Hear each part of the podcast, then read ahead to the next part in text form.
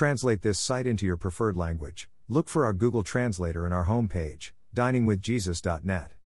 Traduce este sitio en tu idioma preferido, busca nuestro traductor de Google en nuestra página de inicio via diningwithjesus.net.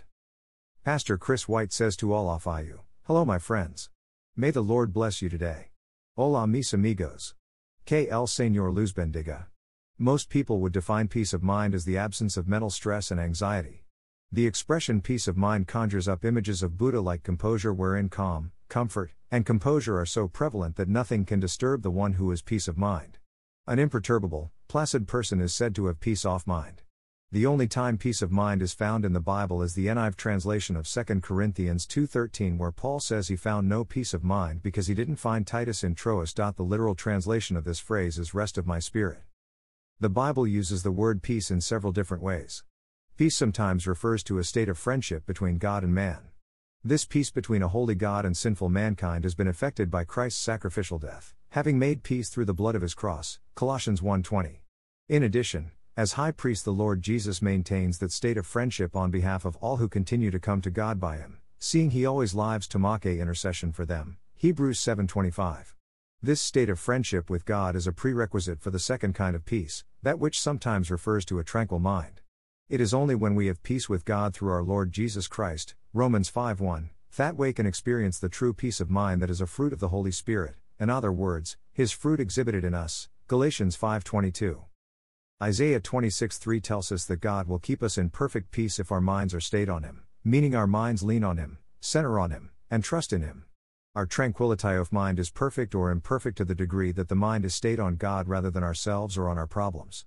Peace is experienced as we believe what the Bible says about God's nearness as in Psalm 139 1 12, and about His goodness and power, His mercy and love for His children, and His complete sovereignty over all of life's circumstances. But we can't trust someone we don't know, and it is crucial, therefore, to come to know intimate live Prince of Peace, Jesus Christ. Peace is experienced as a result of prayer.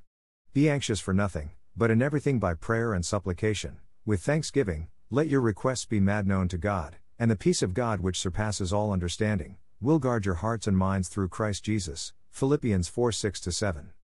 A peaceful mind and heart are experienced as a result of recognizing that anal wise and loving Father has a purpose in our trials.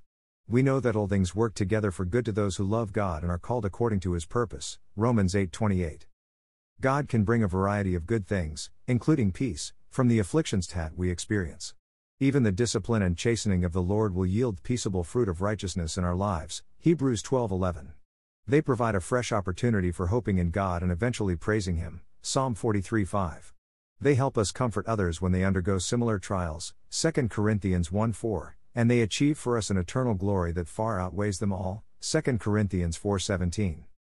Peace of mind and the tranquility of spirit that accompanies it are only available when we have true peace with God through the sacrifice of Christ on the cross and payment of our sins. Those who attempt to find peace in worldly pursuits will find themselves sadly deceived. For Christians, however, peace of mind is available through the intimate knowledge of, and complete trust in, the God who meets all your needs according to his glorious riches in Christ Jesus. Philippians 4:19. Thank you to Got Questions Ministries. Copyright Copyright 2002 to 2019 Got Questions Ministries. All rights reserved.